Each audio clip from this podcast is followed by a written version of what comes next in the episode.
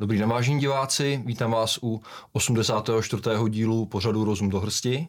A mým dnešním hostem je ekonomický analytik, numismatik a podnikatel Robert Vlášek. Dobrý den, vítám vás Dobrý u vás. den, dobrý den, děkuji za pozvání. Můžete se představit našim divákům, kdo jste a čím se zabýváte?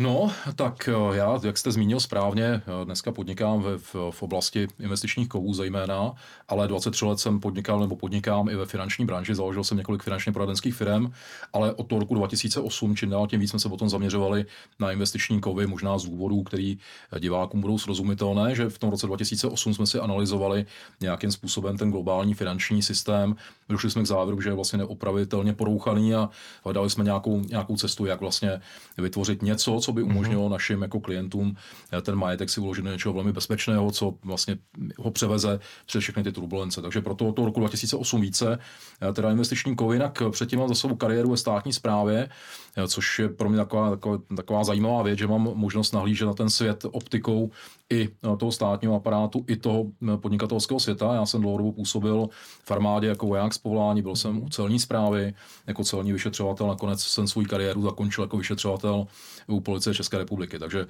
takže to je taková moje kurikulum vitae. Nejste tajný agent. ne, ne, ne, nejsem tajný agent.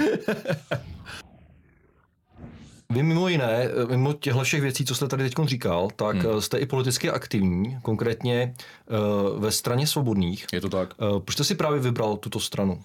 Tak já jsem, já jsem od založení pravicový volič, vždycky jsem volil pravicové strany, typicky ODS hmm. v nějaké fázi, ale z vývoje téhle strany hmm. se pro mě stala naprosto nevolitelnou, hmm. Hmm. takže jsem hledal alternativu a tou prostě pro mě byli eh, svobodní, takže začal jsem volit svobodné, hmm. no a pak došlo k tomu, že já jsem byl aktivní poslední tři roky velmi eh, právě v rámci toho, co se tady děje poslední tři roky v rámci covidu a podobných jako operací, eh, tak jsem byl aktivní v rámci obrozenci 2.0 spolku s Danielem Landou, v rámci Zlatého špendlíku a vlastně byl jsem požádán o to, abych svobodným trošku šel mm. pomoct eh, se stranickou prací nějakou, mm. takže byť já jako vždycky nikdy jsem politická ambice neměl, tak ale uh, řekl jsem, že musím přiložit ruku k dílu a tím jsem se vlastně stal aktivním vlastně ve straně svobodných uh, a byl jsem zvolen za místo předsedu. A kandidujete do Evropského parlamentu? Já kandiduju, ano. Na jaké pozici? Na pozici číslo 8. Uh-huh. Uh, kdybyste mohl říct našim divákům, pro, proč by měli právě vás zvolit? No tak eh, jednoznačně svobodní jsou jediná pravicová strana. Tady se podíváte na to politické spektrum, hmm. tak vlastně vidíte, že tady vlastně pravicové strany se prakticky přestaly hmm. vyskytovat. Svobodní jsou určitě pravicová strana, jsou, je to strana, která dbá o svobody. My vidíme hmm. tady poslední ty tři, čtyři roky, ty svobody jsou vlastně velmi oktrojovány hmm. a svobodní jsou přesně ti zastánci těch všech hmm. svobod, od těch ekonomických po uh, politické, po svobodu slova a, a podobně. Takže to je podle mě velmi zásadní. Jsou proti takovým těm uh, agendám, které k nám přichází, jako je Green Deal, emisní povolenky, ESG, zákaz aut se spalovacími motory, prostě ty euronesmysly, které přichází, určitě se svobodní staví proti hm, jako předávání kompetencí národního státu někam na nějaké nadnárodní jako instituce, jako vidíme dneska právě do Evropské unie, vidíme tady VHO, pandemickou dohodu a podobné věci, tak proti tomu svobodní určitě hmm. jsou a svobodní také určitě jsou eh, za zachování národní měny, ku příkladu české hmm. koruny a tak dále. Takže a vy osobně jste pro vystoupení z Evropské unie a jako bývalý voják, eh, jak to máte s NATEM? Jste pro setrvání v NATO nebo vystoupení? Co se týká Evropské unie, tak eh, zdá se, že Evropská unie je nereformovatelná. To hmm. myslím si, že vidíme, bohužel je to tak a ve chvíli, kdy tady tahle ta organizace je nereformovatelná, funguje, jak funguje, no tak eh, ta otázka setrvání hmm. je velmi jako legitimní. Hmm. A za mě, pokud by se to vyvíjelo stále tak, jak se vyvíjí dneska Evropská unie, tak si myslím, že není dobré v ní zůstávat hmm. jednoznačně. Co se týká NATO, eh, tam je situace trošku složitější, nicméně za mě, já bych určitě preferoval Eh, preferoval to, aby země jako Česká republika byla sama schopná teritoriální obrany hmm. hmm. a hledala spojenecké vazby spíše eh, v regionální, v regionu, kde, kde se vyskytujeme, to znamená v těch okolních zemích, než se spolehat na nějakou nadnárodní zase uh, organizaci tohoto typu. Prostě mít kompetence ve svých rukou. Mít kompetence hmm. ve svých rukou hmm. jednoznačně. Eh, strana svobodných také eh, prosazovala petici za zachování české koruny. To Co to tady zmínil. Mohl byste eh, říct ty hlavní důvody, proč je důležitý, aby jsme si zachovali naší národní měnu? Těch důvodů je hned několik. Já vlastně nevidím žádný důvod, abychom se jí zbavovali. Tím bych hmm. možná začal, protože když tady se bavíme o euru, tak já vlastně nenacházím žádný vlastně důvod, žádnou výhodu, proč to euro vlastně přijímat. Protože když se podíváme na to, jak eurozóna dneska funguje a vidíme tam, že eurozóna vlastně je spolek extrémně zadlužených zemí. Jo, abych tady zmínil hmm. pár údajů, když se podíváme Řecko, dneska dluh vůči HDP 168%, Itálie 143%, Portugalsko 113%, Španělsko 113%, hmm. Francie 112%, Německo 80%. Česká republika, byť jsme také znepokojeni tím růstem toho zadlužování, ale stále ten dluh vůči HDP máme 43%, takže vstupovat do takového exkluzivního klubu já bych ani nemusel. Jo.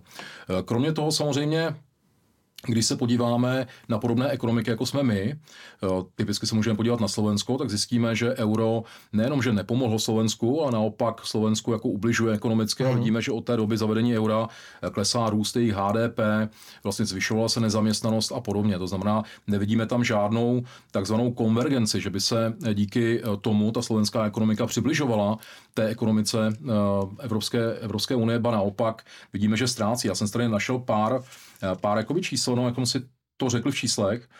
Eh, když se podíváme na Slovensko versus eh, Česká republika na srovnání, tak vidíme, mm. že nezaměstnanost v České republice na úrovni 3,6%, mm. na Slovensku 6,5 nebo 5,61 mm. v eurozóně 6,5. Když se podíváme na paritu kupní síly, tak vidíme, že Česká republika je na 94% parity kupní síly v rámci Evropské unie, Slovensko je na 69%. Když jsem se podíval na čist, čist, čistý disponibilní příjem v České uh-huh. republice, tak ten zrostl eh, u nás eh, za 10 let o 29,8%, na Slovensku o 10,3%. Slovensko je dokonce pod průměrem eurozóny, která je 16,1%. Když se podíváme na dluh České republiky versus Slovensko, vidíme, že dluh České republiky vůči HDP je 43%, slovenský 57,4%. Když se podíváme na to, jaký byl rozdíl v HDP na jednoho obyvatele mm-hmm. v roce 1993 a 2023, tak zjistíme, že rozdíl mezi námi a Slovenskem byl 8,5 tisíce amerických dolarů na hlavu a dneska je to 8700 dolarů na hlavu. Takže tady jednoznačně si můžeme ukázat, že Slovensku ta koruna Eh, jako to euro nepomáhá, že nedotahuje tu Českou republiku, ba, ba naopak. Jo. A pak to vidíme i na tom, kolik u nás pracuje a žije Slováků.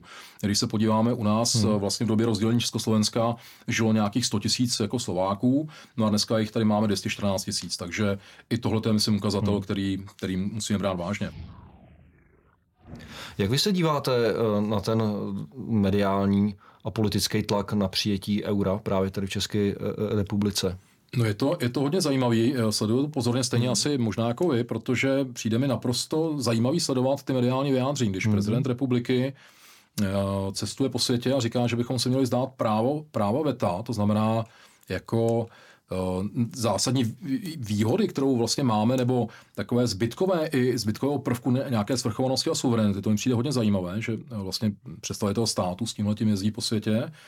No a jako opět vyjádření v jeho novoročním projevu, nebo jaký to byla, ho teda neviděl, no, jsem o tom četl, neměl jsem na to, neměl jsem na to kapacitu, kdy, kdy pléduje pro přijetí eura opět. To euro nebo ta česká koruna je taky znakem nějaké státní svrchovanosti, ta, ta národní, hmm. národní měna. Je to nejenom znak svrchovanosti, ale také to má nějakou zásadní ekonomickou výhodu, eh, protože ta centrální banka díky tomu, že může pracovat s nějakými měnovými eh, nástroji, může, může ovlivňovat kurz koruny a podobně, může stimulovat ekonomiku a může třeba i protiinflačně nějakým způsobem zasahovat. To, kdybychom neměli Eh, korunu a měli jsme euro, samozřejmě by tady, by tady nebylo. Jo. To znamená, eh, vidím to jako velmi pozoruhodné a spatřuju v tom nějakou souvislost obecně uh-huh. s přenášením kompetencí z těch národních států někam, někam úplně jinam, do nějakého centrálního, centrálního řízení. A považuji to za velmi ne, ne, nešťastné a nebezpečné. Uh-huh. Je to možná taková ztráta, ještě řekněme, té poslední suverenity, která nám ještě zbyla, protože pak už se to vlastně může rozpustit celý parlament, vláda, prezident můžeme, a můžeme, můžeme, můžeme zasnout. No přesně tak, můžeme mít nějaký poslance Bruselu a je to, hmm. je to vyřízeno. Jo, protože pokud, pokud bychom se zdali práva veta hmm. a zdali jsme se národní, národní měny, tak v podstatě eh, jako jsme se zdali všech atributů toho svrchovaného státu. A jak vy to teda vidíte, protože Tady na jednu stranu vidíme, že ta Evropská unie má neustále snahu o jak, jaksi větší integraci, o, o větší odebrání svobod těm národním státům a na druhou stranu tady určitý spektrum lidí hovoří o tom, že už ta Evropská unie se to musí rozpadnout, že už je to jenom otázka let. Jak si myslíte, že by tady ještě dlouho mohla být ta Evropská unie? No, to je otázka. Kdybych měl křišťálovou kouli, kterou nemám, hmm. byl, bych, byl bych jako v tom asi, uh, asi moudřejší. Uh, nevím, no, upřímně řečeno, je tam tolik antagonistických vztahů v rámci hmm. Evropské unie, že se domnívám, že nějaké větší otřesy by eh, přešít jakoby nemusela, no ale je snaha to udržet více Evropy, více Evropské unie, více té integrace, jak jste zmínil. Je to, je to skutečně zajímavé sledovat. No. Jako mně, mně osobně přijde, že Eh, ta Evropská unie fakt tlačí úplně na maximum, co může, jako co ještě jako vydrží. A když, když už je to jako na hraně, tak oni jako vždycky malinko povolí, ale pak zase prostě přitlačí a jede, jede se furt dál. Dělá, dělá to taky v takových sinusoidách, ale že můžeme říct, že ta sinusoida má neustále vzestupnou tendenci, co se týče ano, ano, odebírání svobod. metoda odebírání těch svobod, oktrojování, tam, tam určitě vidět můžeme. No, já tam vidím ještě jeden hmm. trend možná, když jsme tohle zmínili. Hmm. My tady vidíme, že je tady tendence předávat kompetence z národních států na, hmm. na tu Evropskou unii, řekněme, ale pak vidíme tendenci z Evropské unie eh, ty kompetence předávat zase ještě někam dál. To znamená, vidíme tady třeba pandemická dohoda VAO, znamená, že ty národní státy by se zdali vlastně kompetencí v oblasti, v té, v té zdravotní oblasti. To znamená, jakoby taková jako když to řekneme eh, s nadsázkou trochu světová zdravotní vláda nebo diktatura se tady jakoby rýsuje, kdy bychom měli předat kompetence nějaké skupině nikým nevolených úředníků financovaných z velmi zvláštních zdrojů, eh, tak eh, vidíme ještě tento trend tady, což také je dobré sledovat. No. Kdyby teoreticky se lidem, jako jsme třeba my dva, euroskeptici, skutečně nakonec povedlo dosáhnout toho, že se ta Evropská unie rozpadne, nebo i třeba jenom že třeba vystoupí ta Česká republika, že by nastal nějaký mm-hmm. Czexit. Jak by to vlastně vypadalo potom? Tam bychom zřejmě se asi připojili do FT v rámci Evropské unie a bylo by pro nás teda výhodný se třeba i připojit do toho BRICSu nebo, nebo aspoň s nima nějakým způsobem obchodovat víc? No já si, já si myslím, že určitě pro Českou republiku zájmu České republiky by mělo být obchodování s BRICSem a, a nějaká, nějaká lepší komunikace, než máme dneska, protože jednoznačně, jak jsme se tady ukázali na nějaký číslech, ten BRICS je tím tahounem té globální hmm. ekonomiky a do budoucna jednoznačně bude. Takže hmm. spolupráce s BRICSem za mě určitě je, je žádoucí, tomu se vyhnout nemůžeme v zásadě do budoucna. No a samozřejmě jste zmínil v případě rozpadu Evropské unie nebo v případě nějakého vystoupení, eh, tak EFTA je eh, samozřejmě řešením. No. A ta EFTA tam nemá nějaký takový věci jako, jako Evropská unie, že by měli tendence těm národním státům přikazovat nějaké věci nebo, nebo jim přímo posílat ne, ne, ne, zákony. Ne, ne, to tam není v té EFTA. se tam nic neděje. Takže ta EFTA je čistě takový, jako řekněme, obchodní, obchodní, obchodní. Ob, ob, obchodní společenství, kde, kde si každá ta entita má, má absolutní svobodu a navíc se v tom má uzavřenou smlouvu s Evropskou unii o společném evropském obchodním prostoru nebo hospodářském prostoru, takže je to prostě alternativa. Pojďme se ještě podívat za oceán. Hmm. USA má v současné době dluh 33 bilionů dolarů. No. Eh, mě by zajímalo, komu to vlastně ta USA dluží. no, možná už to bude 34, to je ten oficiálně, oficiálně vlastně komunikovaný dluh, hmm. vlastně ten vládní. Nicméně, pokud bychom se podívali na reálný dluh Spojených států, započítali nejenom tedy ten vládní dluh, ale ty dluhy těch jednotlivých zemí a různých municipalit a, a vlastně vládních agentur a podobně, tak zjistíme ten dluh někde na úrovni 200 bilionů amerických dolarů, což se odhaduje, že to je polovina celkového globálního dluhu, to znamená, který se dneska odhaduje na nějakých 400 bilionů amerických dolarů. To znamená, ten americký dluh je nesplatitelný, to je, to je zjevné, uh-huh. A no, skutečně je, je, je to něco mimořádného.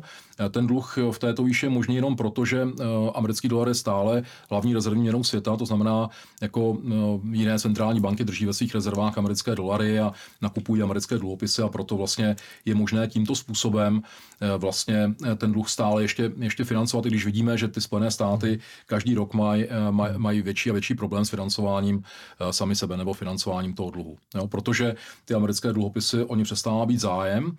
Vidíme, že Čína prodávala velké objemy amerických dluhopisů, zbavovala se téhleté pozice. Vidíme, že země BRICSu se snaží dedolarizovat, snaží se dělat vlastně ty obchodní transakce v národních měnách a podobně, což samozřejmě tomu dolaru velmi, velmi, velmi jako ubližuje. No a pokud se ptáte, kdo komu ty Spojené státy dluží, no tak dluží různým mezinárodním finančním institucím, ale také zejména potom dluží těm držitelům těch dluhopisů, které, které nakoupily ty americké státní dluhopisy, což je, což je řada centrálních bank světa vlastně. Proč se jim to vlastně vyplatí nakupovat ty dluhopisy? Protože tam je riziko, kdyby vlastně celý ten stát krachnul, tak by o to teoreticky mohli přijít, ne? Teoreticky určitě. Samozřejmě ten stát je ale takový relativně bezpečný, hmm. bezpečný hmm. jako dlužník, protože on si ty peníze vždycky někde vybere na těch daních, že? U, těch, u, těch, u těch lidí. Takže považuje se ten stát za relativně bezpečného dlužní, dlužníka. No. Že jakoby nehrozí to, že by třeba snižoval ten dluh, ale vždycky bude mít na tu splátku. Přesně, přesně tak. Jo. Cílem je asi dluh nesnižovat, ale cílem je mít na ty splátky. No. Hodně se teď mluví o CBDC, o zavádění digitálních měn. Eh, v čem jsou pro nás ty digitální měny nebezpečné? No, když jste zmínil CBDC, je to velké téma dneska. Samozřejmě těmi globálními v úvozovkách finančními elitami bývají CBDC vydávány za takové lepší kryptoměny, což ale je nonsens, je to hmm. nesmysl, to vlastně protimluv, protože Eh, kryptoměna je decentralizace a svoboda, hmm. CBDC je centralizace a kontrola. Takže eh, tam velké riziko právě pramení z té kontroly nad všemi subjekty v rámci ekonomiky, protože co to znamená CBDC, digitální peníze centrálních bank? Znamená to, že by se úplně změnil systém fungování peněz oproti současnému stavu. Dneska vidíme, že emitentem peněz, nebo že peníze vyrábí vlastně centrální banka dílem a potom komerční banky pomocí, hmm. pomocí úvěru. A tady někdo říká, že tohle by se změnilo a všechno by bylo bylo z jednoho místa. To znamená, eh, ty peníze by vydávala eh, ta centrální banka. Mm-hmm. To znamená, když to zjednodušíme, klikem na tlačítko v centrální bance by vyjeli jedničky a nuly na účty vlastně a zároveň také z jednoho místa by šly eh, ty peníze stahovat z oběhu, řekněme. Jo. Tak to je takové riziko také. Nicméně ta kontrola je to riziko větší. To znamená, jako řekněme, že dneska v době Green Dealu, emisních povolenek, zeleného náboženství a různých forem omezování svobody, Eh, si dobře umím představit, že eh, vy třeba eh, máte nějaké názory, které nejsou úplně třeba jako konsenzuální s mm. mainstreamem a někdo může říct, no tak dobře, tak tady hm, panu kolegovi trošku část těch peněz zmrazíme, protože zlobí, tak mu 20% třeba jeho účtu zmrazíme a on k němu nebude mít, nebude mít přístup. V tu chvíli docházíme k tomu, že vlastně vaše peníze mají jinou hodnotu než moje peníze. Jo, zároveň může se stát, že někdo by se rozhodl, že už jste hm, jedl hodně toho vepřového masa, když já vím, že vy ho nejíte, tak nebo že jste hodně tankoval té nafty, která je velmi škodlivá, no tak prostě se nenatankujete nebo nekoupíte si to vepřové nebo hovězí maso. Jo, zároveň samozřejmě ta forma těch sociálních kreditů právě toho, že by někdo mohl pomocí těch peněz regulovat nějaké nálady ve společnosti a, a, a tak dále, je velmi, velmi, velmi eh, jako nebezpečná. V Číně a v Rusku už digitální měny byly zavedeny. Eh, máte nějaké informace o tom, že už by se hlavně v té Číně něco takového mohlo dít? Protože tam víme, že už je zavedený i sociální kredit. Takže jestli už se tam něco takového děje, že pod nějakou záminkou něčeho potom nejsou třeba uvolněné prostředky na, na účet, těch běžných lidí? Já myslím, já myslím, že Čína je průkopník právě v těch sociálních kreditech a v takovém to eh, různém eh, jako omezování nebo sociálním mm. inženýrství, mm. takže ano, jako jedno, jednoznačně tohleto, tohleto tam probíhá a je to velké riziko do budoucna i pro ty další jakoby země, které by zaváděly CBDC, digitální peníze centrálních bank, protože co ten systém umožňuje, tak elity mají tendenci uh, třeba i zneužívat. Může to i do budoucna souviset s nepodmíněným příjmem, který velmi prosazuje šéf Světového ekonomického fora Klaus Schwab. Uh, tak to jste zmínil toho správného člověka, ano. tak ten nejenom, že prosazuje nepodmíněný příjem, ale tam hmm. máme The Great Reset a podobné věci, jak do 2030 nebudeš nic vlastnit a budeš eh, šťastný, takže ano, tam se to propuje, ty věci se propojují a je to velmi nebezpečný, nebezpečný mix, no. hmm. za mě určitě. Vaše investiční společnosti se zabývají mimo jiným uh, drahými kovy. Hmm. Uh, proč vlastně je dobré investovat uh, do vzácných kovů?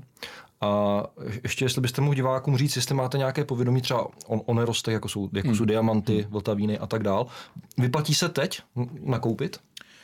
No, já začnu možná jinak, ale odpovím už na tu otázku. Eh, my, když jsme hledali v tom roce 2008, kdy jsme si udělali tu analýzu toho globálního finančního systému a dospěli jsme k závěru, že je skutečně neopravitelně porouchaný a že bude generovat další a další závady, které dneska jakoby vidíme, tak jsme hledali ně, nějakého uchovatele hodnoty, který by dokázal uchovat hodnotu toho majetku do něj vloženého v dobách prostě nejhorších krizí a nej, největších turbulencí a podobně.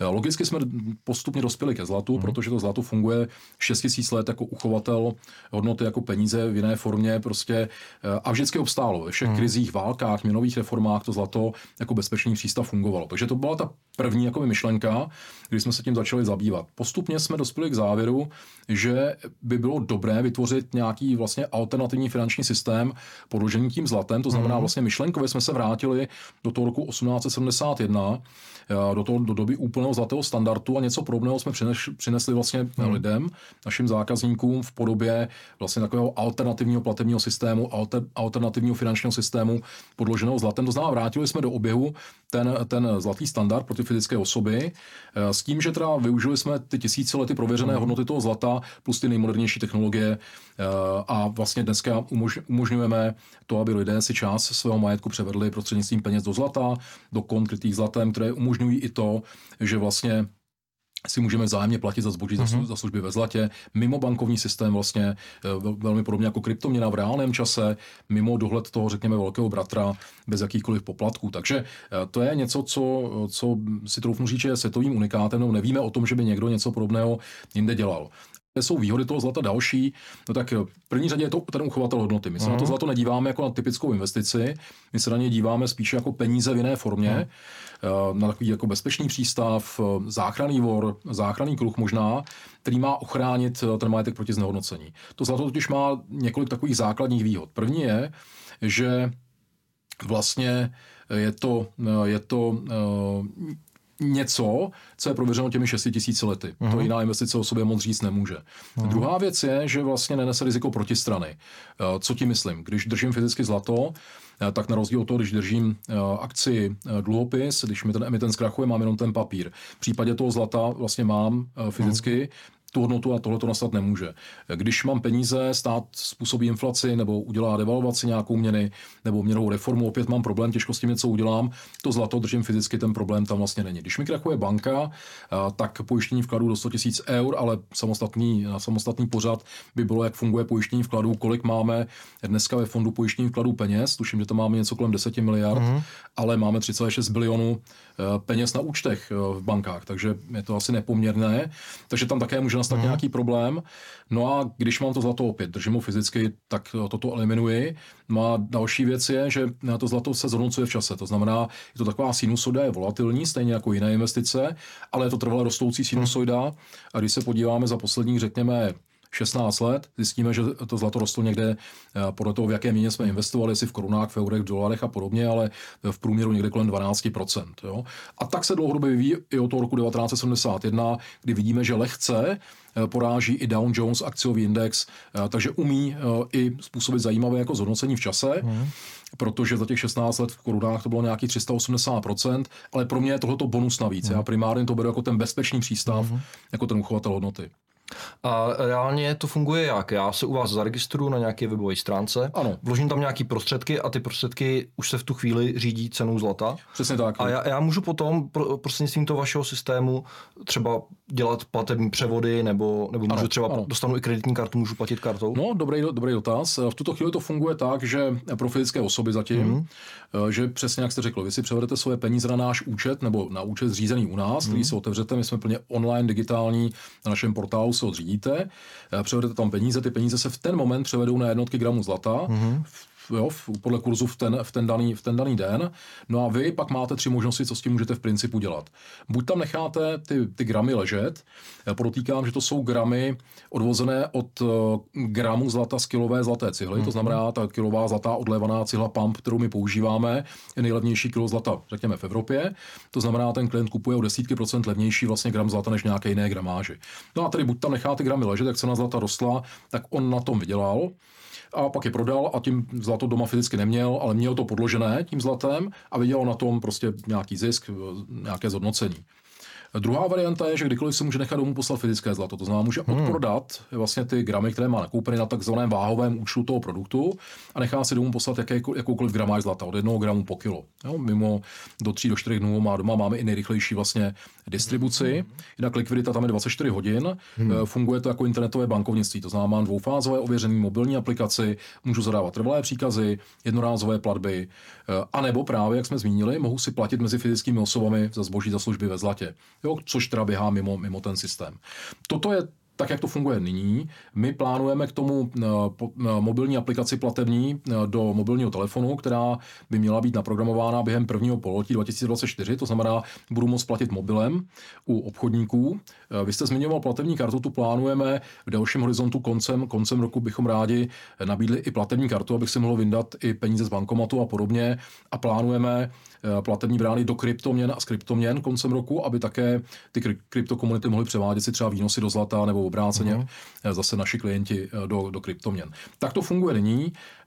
Eh, plánujeme od února to spustit pro firmy, plánujeme nový produkt podobný pro firmy, to znamená, aby firmy mezi sebou právnické osoby si mohly takto platit, nebo aby jejich klienti mohli platit ve zlatě a podobně. Může vám tam i někdo přinést zlato, třeba nějaký zuby, Zlatý. Zlatý zuby nechcem. Zlatý zuby nechcem. Takže vklady pouze, pouze v penězích. Jo? Ne, samozřejmě, samozřejmě my, se, my máme čtyři takové základní produktové okruhy. To znamená, ten primární je, že eh, samozřejmě nabízíme fyzicky zlato, stříbro, slitky, mince, každý si u nás může jednorázově nakoupit, eh, mít to doma. Druhá věc, eh, dru, dru, druhá produktová řada je postupný nákup fyzického zlata formou spoření od 100 korun, od 4 eur. Měsíčně si můžu posílat, dospořím slitek, dospořím minci, druhý den ráno mi odchází domů, do třech, do čtyřech dnů ho mám doma. Eh, a nebo eh, si může nechat ten klient to uloženo u nás v bezplatném depozitu 24 Safe v Praze na naše náklady. Do doby řekne, já to chci prodat, nebo pošlete mi to domů.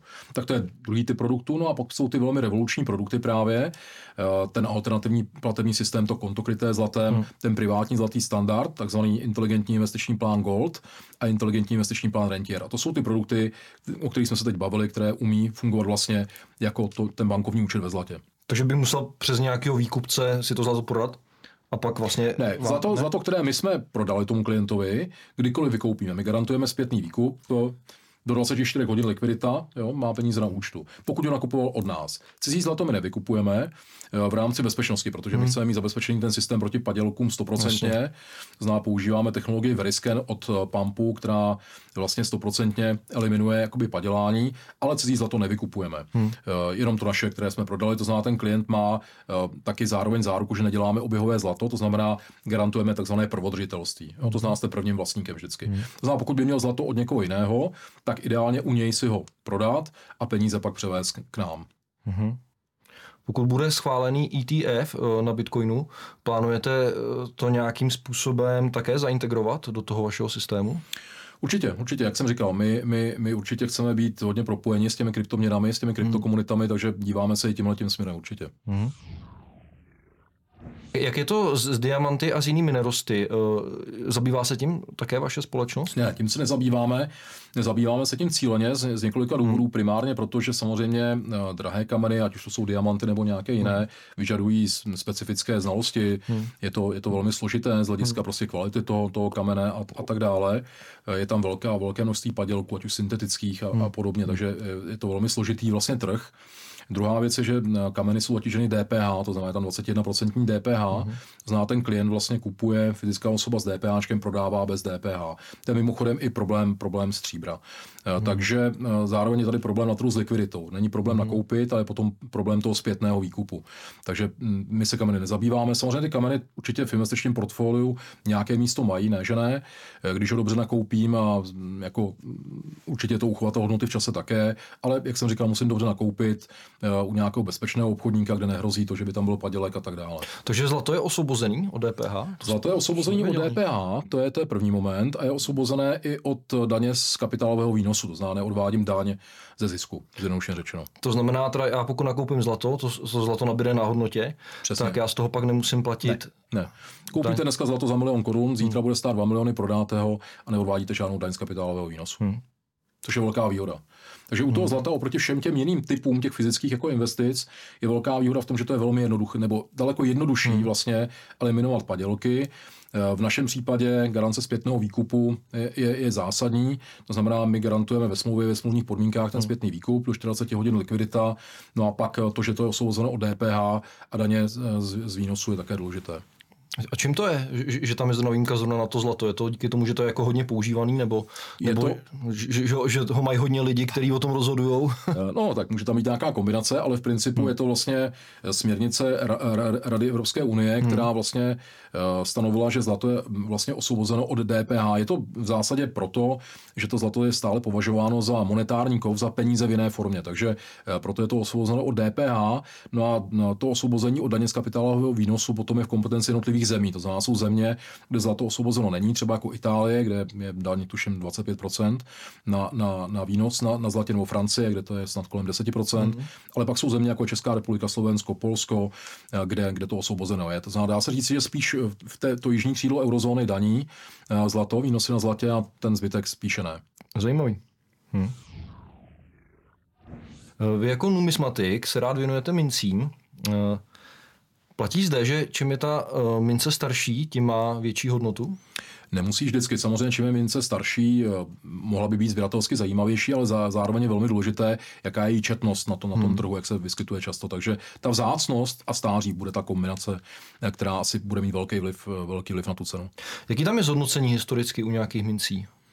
Bude hodně záležet na tom, jaká to bude mince. Hmm. Bude to hodně záležet na tom, musíme to rozdělit na historickou numizmatiku, to jsou ty historické hmm. mince, které vy jste zmínil, a moderní numizmatiku, třeba čes, takým typickým zástupcem tady v České republice je Česká mincovna, hmm. můžeme asi zmínit, dělá některé věci velmi, velmi jako zajímavě. Eh, tak, eh, ale dá se říci, že, že v průměru vlastně eh, ty, ty dobré mince umí udělat třeba 15-20% ročně, bez ohledu na to třeba, jestli cena zlata roste nebo klesá nebo stagnuje, hmm. protože u těch mincí tam právě hraje roli ta sběratelská hodnota hodnota, případně u té moderní numizmatiky nějaká umělecká hodnota a tak dále. Ale prostě chce tomu hodně rozumět. Tomu chce tomu hodně rozumět, chce tomu hodně, hodně rozumět. Hmm. Je, to, je to skutečně jako celoživotní jakoby, eh, téma vzdělávat se v tom. No. Jak se dá odhalit padělek? Jsou na to nějaké metody? Padělek myslíte zlato, stříbro? Ne, teď myslím u těch mincí konkrétně, že? Mince se moc nepadělají hmm. primárně. To hmm. padělání daleko těžší, daleko více padělají slidky. Hmm. Ne, že by se mince vůbec nepadělaly, ale to spíš jako okrajové téma, hmm. skutečně jako minimum. Uh, u těch, u těch slidků uh, se padělají daleko častěji, protože tím, jak cena zlata roste, hmm. dlouhodobě jeho na trhu relativně málo, když se taky podíváte hmm. dneska, obchodníci dvě třetiny zboží na skladu třeba vůbec jako nemají. Uh, ti, kteří nejsou oficiálně navázáni na nějakou rafinérii, jako jsme my, protože to je potřeba zmínit, že my jsme jedna jediná firma v Čechách a na Slovensku, která má oficiální zastoupení rafinérie, konkrétně PUMP hmm. a britské královské mincovny Royal Mint. Uh, takže my máme plný jakoby sortiment uh, a, a právě proto můžeme garantovat ten zpětný mhm. výkup a mhm. právě proto garantujeme tu, li, tu likviditu 24 hodin a distribuci do 3 do 4 dnů. Jo, to je, je to díky tomu. E, nicméně slidky se padělají, takže se do ní vkládá wolfram typicky, protože ten wolfram má stejnou molekulární hustotu jako zlato a na váze to potom nepoznáte mm-hmm. a pro toho lajka je téměř nemožné ten padělek poznat. I pro, i pro toho profesionále je to, je to relativně těžké. Jsou nějaké metody chemické, fyzikální, kde jako se prověřuje potom ten slitek takovou typickou uh, chemickou metodou, to znáte lučovka královská, poleptám, zjistím chemickou reakci, zjistím, jestli tedy uh, je to padělek nebo jestli je to pravé zlato, ale bohužel je to omezené jenom na povrch toho slitku, to znamená, hmm. co je vevnitř, já nevidím. To, znamená, je to omezující. Uh, samozřejmě pak funguje nějaký průbířský kámen a podobně hmm. zase hmm. nějaká reakce. Opět je to povrchová metoda. Eh, potom bych mohl použít nějaký spektrometr jako neinvazivní fyzikální metodu, mm-hmm. ale ten spektrometr vidí někde do 0,1-2 mm, mm-hmm. takže opět u těch větších slitků nevidím, co je, co je vevnitř. Mm-hmm. Takže skutečně je to, je to velmi, velmi komplikované a proto my právě eh, máme zlato pump a zlato pump vlastně chráněno veriskenem, ten verisken vlastně funguje tak, že když ta eh, rafinérie vyrábí ten slitek, mm. tak na té mikroskopické úrovni nafotí ten povrch. Mm. Žádný povrch není stejný, je to prostě jako otisk prstu a vy si potom stáhnete do svého chytrého telefonu, do iPhoneu nebo do eh, stolního skeneru aplikaci Veriscan a jenom vyfotíte eh, ten slitek. Ta aplikace se spojí s databází rafinérie, kde jsou uloženy ty fotky ze všech stran toho slitku na té mikroúrovni a v jednotkách sekund vidíte, jestli to pravé nebo ne. Takový otisk prstu vlastně. Takový otisk prstu hmm. a to je vlastně jediná technologie, která 100% zajišťuje zlato proti padělání. Hmm, zajímavý. Pojďme ještě teď trošku na ten ekonomický vývoj ve světě. Hmm. Uh, i tím, že figurujete ve straně svobodných jako, jako ekonomický expert, uh, myslíte si, že uh, BRICS do budoucna převálcuje G7? Jenom opravím, já jsem fungoval jako ekonomický expert, dneska už to převzala Markéta Šichtařová, která je významná posila vlastně týmu svobodných, za což jsme velmi, velmi jako rádi skvělá ekonomka a, a skvělá osobnost obecně, ale e, já jsem to tam zastával do té doby. No, pokud se podíváme na BRICS, tak já myslím, že to je matematika, že není otázka jestli, ale kdy spíš jenom, hmm. protože e, pokud bychom se podívali na e, původní BRICS, což byla vlastně Brazílie, Rusko, Čína, Indie, Jižní Afrika, tak teď od 1. 1. 2004 se rozšířilo další země, Etiopie, že jo, Irán, Egypt, Saudská Arábie, Saudská Arábie, Spojené arabské emiráty. Nakonec Argentina, teda, která byla přijata, ne, ne, nevstoupila, ale těch pět zemí ano. No ale pokud bych se podíval na ten původní BRICS jenom, tak původní BRICS představoval 43% světové populace a 23% světové, světového HDP. Po rozšíření se odhaduje, že vlastně to HDP eh, bude někde 50, 50% toho světového HDP a 60% světové populace. Takže když se podíváme na HDP celkové, které BRICS eh, jakoby vygeneroval v roce 2021, tak vidíme, že to bylo 23,5 bilionů amerických dolarů. Pro srovnání Spojené státy vygenerovaly 23 bilionů amerických dolarů, to znamená méně než BRICS, ten původní BRICS tedy. A Evropská unie dokonce jenom 15,25 bilionů amerických dolarů. To znamená, tady jenom vidíme, že ta Evropská unie mimochodem eh, ztrácí v té globální soutěži velmi významně, jak v HDP, tak třeba v tom, kolik transakcí se dělá v euru. Když se podíváme, kolik transakcí se dělá v euru, tak ten poměr transakcí v té evropské měně neustále klesá. Jo? Takže ztrácí pozici i jako měna to euro, když jsme tady zmiňovali to téma. No a když se podíváme, co, co se dá očekávat, zájem o přijetí do BRICSu má asi, nebo přihlášku podalo dalších 20 zemí a zájem má dalších nějakých 40 zemí. Mezi nimi jsou takové zajímavé země, jako je třeba právě Turecko, Venezuela, Indonésie, Nigérie, Kazachstán, Mexiko, Senegal. Zná země velmi bohaté na nerostné suroviny. Už to, už to stávající společenství BRICS je velmi bohaté na ty nerostné suroviny a dneska mají teda nerostné suroviny i technologie díky Číně, díky Indii. To znamená, tady se zdá, že ten kolektivní západ vlastně ztrácí, že tahá za ten kratší konec, eh, ať už se týká jakoby potenciálu populace, tak právě těch nerostných zdrojů, ale zejména i těch technologií dneska už. No a já jsem si tady našel studii Goldman Sachs z roku 2003, takže Goldman Sachs nebudeme podezírat, že by fandil moc BRICSu, to určitě se nedá říci, ale oni už v tom roce 2003 eh, tvrdili nebo udělali prognózu, že BRICS bude dosahovat eh, do roku 2030 50% skupiny eh, G6, takže vidíte, že eh, ten vývoj byl pro BRICS pozitivnější, než oni očekávali. Nicméně oni dál tvrdí, nebo tvrdili v té studii, že do roku 2040 by měly ekonomiky BRICS převýšit HDP skupiny G6 a do konce roku 2050 by mezi šesti největšími ekonomikami ze současné G6 zbylo jenom Japonsko a USA a rozhodně ne na prvních příčkách. Takže to nemusím, není jenom můj pohled na věc, ale zřejmě Goldman Sachs se na to dívá stejně. Jak to bude s měnou BRICSu? Spekuluje se o tom, že by, nebo spekuluje se, oni to možná i někde deklarovali, že by měla být ta měna krytá právě zlatem. Myslím si, že oni to dlouhodobě komunikují. Dlouhodobě to komunikují. Vidíme to nejenom v těch komuniké, ale vidíme to hlavně v tom, že eh, centrální banky třeba Číny a Ruska masivně eh, nakupují a indická také masivně nakupují zlato. Takže tam se zjevně na něco takového dlouhodobě eh, samozřejmě připravují. Ano, oni deklarovali, že by rádi spustili vlastní zúčtovací jednotku, vlastní měnu digitální krytou zlatem a dalšími vzácnými komoditami. Kromě jiného také také deklarovali, že by rádi spustili zlatou burzu v Moskvě jako protiváhu té londýnské uh-huh, burzy. Uh-huh. Jo, takže tohle, tohle samozřejmě mm, jaksi je v běhu, bych řekl. Co by to znamenalo, kdyby teda ta měna byla krytá zlatem? Byla by tam malá inflace? No, hlavně by to znamenalo, že v soutěži těch, těch měn eh, by uh, asi uh, byla velmi atraktivní. To znamená, hmm. my už dneska vidíme, že je snaha dedolarizovat, to znamená opouštět ten dolar jako hlavní rezervní měnu světa. Mimochodem taková odbočka, to, že my používáme dolar jako hlavní rezervní měnu světa, uh, znamená to, že my vlastně všichni financujeme ty Spojené státy, že oni hmm. vlastně financujeme jejich ekonomiku, financujeme vlastně jejich třeba armádu, vojenskou pozici. A tady se odhaduje, že pokud by všechny země BRICS přestaly obchodovat vlastně v americkém dolaru, eh, takže by se reálně hodnota amerického dolaru propadla na 40% současné hodnoty a stejně tak by se propadlo americké HDP na 40% současného výkonu.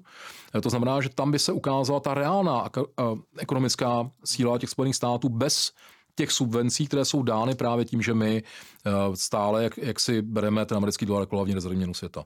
Ale tohle už se do určitý míry teď děje, ne? Hlavně eh, co se týče obchodování s ropou, kdy ano, ano, vidíte, ty země je... odstupují vlastně od petrodolaru. Naprosto, naprosto zásadní věc. Eh, děkuji, že jste ji zmínil. My to vidíme právě u Saudské Arábie, u Spojených amerických emirátů, které dneska přecházejí na platby i v národních měnách právě za ropu, což je velmi zajímavé, protože vlastně ty Spojené arabské emiráty, Saudská Arábie byly ty země, které legitimizovaly ten petrodolar a byly to ty nejbližší spojenci Spojených států eh, na tom Blízkém východě i v tom ekonomickém směru. A vidíme tady ten odklon. A když se zmínil tohle, tam je ještě jedna zajímavá věc, jak se to posouvá, ta geopolitika celkově, když vidíme, že Saudská Arábie, to znamená původně nejbližší přítel Spojených států na Blízkém východě, uzavírá dohodu s Iránem, to znamená tím úhlavním nepřítelem Spojených států v tom regionu pod, eh, pod eh, mediací Číny, která na to zajišťuje tu dohodu. To je něco, to je něco naprosto zásadního a eh, je vidět, jak se mění ta, ta, ta globální pozice těch jednotlivých zemí. Tak jo, děkuji, Roberte, za návštěvu u nás ve studiu. Myslím si, že to bylo velice přínosné povídání a myslím si, že některý z těch témat můžeme v budoucích pořadech probrat více do hloubky. Děkuji za pozvání a moc se těším na příště případně. Děkuji, nashledanou. Nashledanou.